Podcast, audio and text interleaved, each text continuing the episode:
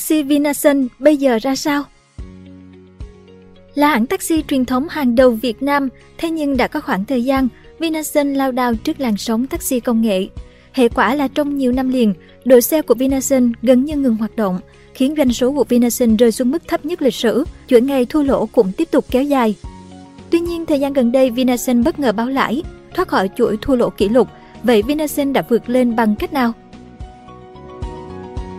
Khởi nghiệp từ làm du lịch Doanh nhân Đặng Phước Thành, Bảy Thành, sinh ngày 17 tháng 5 năm 1957 tại Đồng Tháp, tốt nghiệp cử nhân sinh hóa, nhưng ông lại rẽ sang con đường kinh doanh. Tâm sự về con đường lập nghiệp của mình, ông Thành kể, những ngày đầu khởi nghiệp của tôi chính là gây dựng hai nhà hàng, trầu cau và hai lúa, vốn là cử nhân sinh hóa chuyên ngành chế biến thực phẩm của trường đại học tổng hợp Thành phố Hồ Chí Minh, nên khi bước chân vào thương trường, tháng 6 năm 1995, tôi đã chọn lĩnh vực kinh doanh nhà hàng. Là dân miền Tây chính gốc nên ông Đặng Phước Thành muốn tạo cho nhà hàng của mình một nét đặc thù riêng, đậm đà văn hóa Nam Bộ. Từ cách đặt tên nhà hàng, tên món ăn đến cách chế biến, phục vụ đều được tôi nghiên cứu rất kỹ. Suốt một thời gian dài, ông đích thân vào bếp mày mò sáng tạo ra một số món ăn đồng quê như chuột đồng quay lu, cá lóc nướng ống tre, bò nướng ống tre. Có lẽ nhờ chịu khó như vậy mà được khách hàng thương ủng hộ nhiều. Cùng với sự phát triển ngành du lịch Việt Nam thời kỳ mở cửa năm 2002, Trầu Cao đổi tên thành Công ty trách nhiệm hữu hạn Thương mại Dịch vụ Du lịch và Tư vấn Đầu tư Ánh Dương Việt Nam và mở rộng kinh doanh sang hoạt động tổ chức tour du lịch trong ngoài nước, tư vấn du học và bán vé máy bay. Năm 2003, Công ty trách nhiệm hữu hạn Thương mại Dịch vụ Lữ hành Tư vấn Đầu tư Ánh Dương Việt Nam chính thức chuyển thành Công ty cổ phần Ánh Dương Việt Nam Vinasen Corp cũng trong năm 2003, ông Thành bắt đầu chuyển hướng sang kinh doanh taxi. Thời điểm này thị trường taxi khá bình lặng khi thị phần các hãng lớn như Mai Linh, Vina Taxi đã được phân định rõ ràng. Lúc này ông Thành xác định là người đi sau phải chọn những điểm yếu của người đi trước để phát triển và bứt phá. Để chiến thắng các đối thủ lớn, ông Thành lựa chọn chiến lược tập trung khai thác tối đa những đô thị lớn phía Nam có nhu cầu sử dụng taxi cao. Đầu tiên, Vinasun đầu tư những dàn xe có chất lượng đồng đều bằng việc trang bị cho Vinasun dòng xe Toyota chỉ với 27 chiếc xe mang tính thử nghiệm ban đầu. Trong một thời gian rất ngắn, số lượng xe đã nâng lên 200 xe, rồi 400 xe năm 2004, 800 năm 2005, 1200 năm 2007. Trở lại năm 2003, Vinasen đã nhập về 27 chiếc xe Toyota mới, dòng xe hiện đại nhất trong các loại xe taxi thời bấy giờ. Việc đầu tư vào dòng xe chất lượng cũng được Vinasen thực hiện xuyên suốt sau đó. Trước năm 2008 là dòng xe Yes, sau đó là Innova J và Innova G. Hiện Vinasen đã có khoảng 1.867 xe Innova G. Ông Thành tâm sự, trong khi các đối thủ khác đang ngủ quên trên chiến thắng, thì chính chất lượng xe đồng nhất và luôn được nâng cấp đã lôi kéo nhiều khách hàng của các đối thủ về với chúng tôi. Bên cạnh chiến lược giành thị trường bằng việc chú trọng nâng cao chất lượng xe và cung cách phục vụ, việc tập trung hóa vào từng khu vực như thành phố Hồ Chí Minh, Bình Dương, Đồng Nai và Vũng Tàu đã giúp Vinasen vươn lên chiếm lĩnh thị phần. Sau hơn 10 năm hoạt động, Vinasen chiếm hơn 45% thị phần tại thành phố Hồ Chí Minh, 60% tại Bình Dương và trên 60% tại Đồng Nai. Chọn thị phần to trong chiếc bánh nhỏ. Theo Vinasen Corp, năm 2013 công ty có tổng doanh thu 3.158 tỷ đồng, vượt 9,62% so với kế hoạch và tăng 16,4% so với năm 2012. Lợi nhuận sau thuế đạt 224,45 tỷ đồng, vượt 25% so với kế hoạch và tăng 48,17% so với năm 2012. Đây là kết quả đáng mừng trước sự khó khăn chung của kinh tế trong nước và thế giới. Để duy trì vị thế, Vinasun đã có chiến lược mở rộng và nhắm tới thị trường miền Bắc, cụ thể là Hà Nội – Tại Đại hội cổ đông năm 2013 của Vinasun, Chủ tịch đảng Phước Thanh rất tự tin khi cho biết đã nghiên cứu thị trường này trong 3 năm liền với tham vọng lập lại trật tự thị trường taxi Hà Nội. Ông Thành cho biết tăng trưởng của Vinasun dựa vào ba yếu tố, tăng xe, mở rộng địa bàn và tăng doanh thu bình quân ngày. Tuy nhiên, lượng taxi tại thành phố Hồ Chí Minh của Vinasun đã vượt số lượng cho phép nên doanh nghiệp này khó có thể tiếp tục tăng lượng xe tại khu vực. Về lợi nhuận, kinh doanh taxi không cao và theo như lời ông Thành, mỏng như lá lúa. Chính vì vậy, thâu tóm các thương quyền taxi khác là con đường nhanh nhất mà Vinasen lựa chọn. Còn nhớ năm 2010, Vinasen chọn Airport Taxi là đối tượng thâu tóm hấp dẫn khi có khoảng 600 xe và sở hữu địa điểm kinh doanh là sân bay Tân Sơn Nhất. Tuy nhiên vì đây là hãng xe của nhà nước với thủ tục quá phức tạp nên ông Thành quyết định chuyển sang hướng đầu tư thêm 1.200 chiếc xe mới. Cùng năm này, Vinasun tiến hành mua lại thương quyền taxi của hãng Green và đổi tên thành Vinasun Green, hoạt động ở thị trường Đà Nẵng. Ông Thành cũng đã từng chia sẻ khi được hỏi về chiến lược mua lại taxi Mai Linh. Nếu Mai Linh bán 1.000 thương quyền với giá rẻ thì Vinasun sẽ mua. Tuy nhiên, ông Thành cho biết mặc dù mong muốn thâu tóm các doanh nghiệp khác để mở rộng thị phần, nhưng không có nghĩa bằng mọi giá – Ông luôn cân nhắc để việc thâu tóm không làm ông cùng gia đình mất quyền kiểm soát Vinason như lời tâm sự. Mình đi thâu tóm người ta, nhưng nước ngoài lại thâu tóm mình thì cũng như không. Tôi thà chọn thị phần to trong chiếc bánh nhỏ. Tuy nhiên, chiến lược này vẫn đang còn bỏ ngỏ. Đối mặt với những khó khăn chồng chất, Số liệu báo cáo tài chính năm 2021 từng được công bố của công ty Vinasen cho thấy bức tranh kinh doanh đầy ảm đạm của ông lớn ngành taxi. Cụ thể, Vinasen đã tiếp tục quý thua lỗ thứ 8 liên tiếp với mức lỗ ròng hơn 88 tỷ đồng trong quý 4 năm 2021.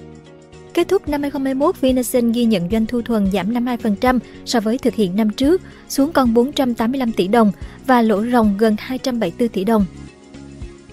Tại thời điểm 31 tháng 12 năm 2021, tổng tài sản của Vinasun ghi nhận hơn 1.571 tỷ đồng, giảm 24% so với đầu năm. Ngược lại, các khoản phải thu ngắn hạn tăng 37%, lên hơn 236 tỷ đồng, chủ yếu do tăng thu về thanh lý tài sản cố định.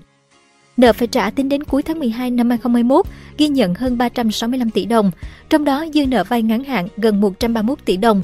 Đáng chú ý, số lượng nhân viên tại ngày 31 tháng 12 năm 2021 chỉ còn 1.877.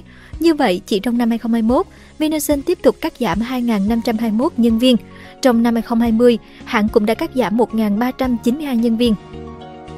Theo giải trình của công ty Vinason, nguyên nhân hoạt động kinh doanh sa sút là do ảnh hưởng của dịch Covid-19 khiến hầu hết các xe đều phải ngưng hoạt động do các quy định chống dịch của nhà nước. Khó khăn đầu tiên mà Vinasun tiếp tục phải đối mặt là dịch bệnh tiếp tục diễn biến phức tạp cả ở trong nước và quốc tế, khiến các tuyến vận tải hành khách quốc tế tiếp tục đóng băng, trong khi nhu cầu đi lại trong nước vẫn ở mức thấp. Khó khăn nữa của Vinasun là giá xăng dầu liên tục được điều chỉnh tăng. Nhiên liệu là chi phí quan trọng trong cấu trúc chi phí của Vinasun, chiếm 20 đến 25% giá vốn. Do vậy, xu hướng tăng giá sẽ ảnh hưởng đáng kể đến biên lợi nhuận của công ty. Khó khăn thứ ba mà Vinasen phải đối mặt đến từ các hãng taxi công nghệ như Grab và Uber. Thực tế đây không phải là khó khăn mới mà đã kéo dài suốt nhiều năm qua. Để ứng phó với xu hướng tiêu dùng mới những năm qua, Vinasen đã thực hiện nhiều giải pháp như phát triển ứng dụng đặt xe, triển khai phát triển phương thức thanh toán online, nâng cấp và hoàn thiện hơn nữa hệ thống quản lý và điều hành xe thông qua GPS kết hợp với khai thác thế mạnh của việc điều xe qua hệ thống tổng đài, điều mà các hãng công nghệ không có. Đồng thời, công ty đẩy mạnh các mạng hoạt động phụ trợ như quảng cáo trên taxi. Tuy vậy, tính đến đầu năm 2022, các giải pháp đó dường như chưa đáp ứng được kỳ vọng.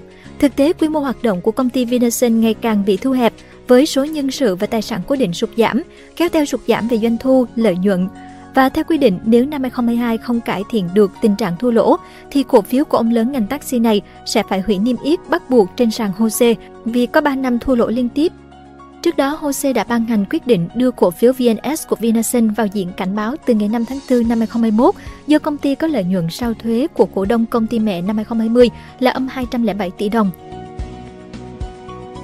Màn hồi sinh ngoạn mục theo báo cáo tài chính quý 4 năm 2022 của Vinasin, doanh thu của công ty đạt 325 tỷ đồng, giảm nhẹ so với quý 3 năm 2022 nhưng vẫn ở mức tốt. Vinasin cho biết trong quý 4 2022, số lượng xe của công ty tham gia hoạt động kinh doanh luôn đạt 100%, điều này dẫn đến hoạt động kinh doanh có hiệu quả hơn.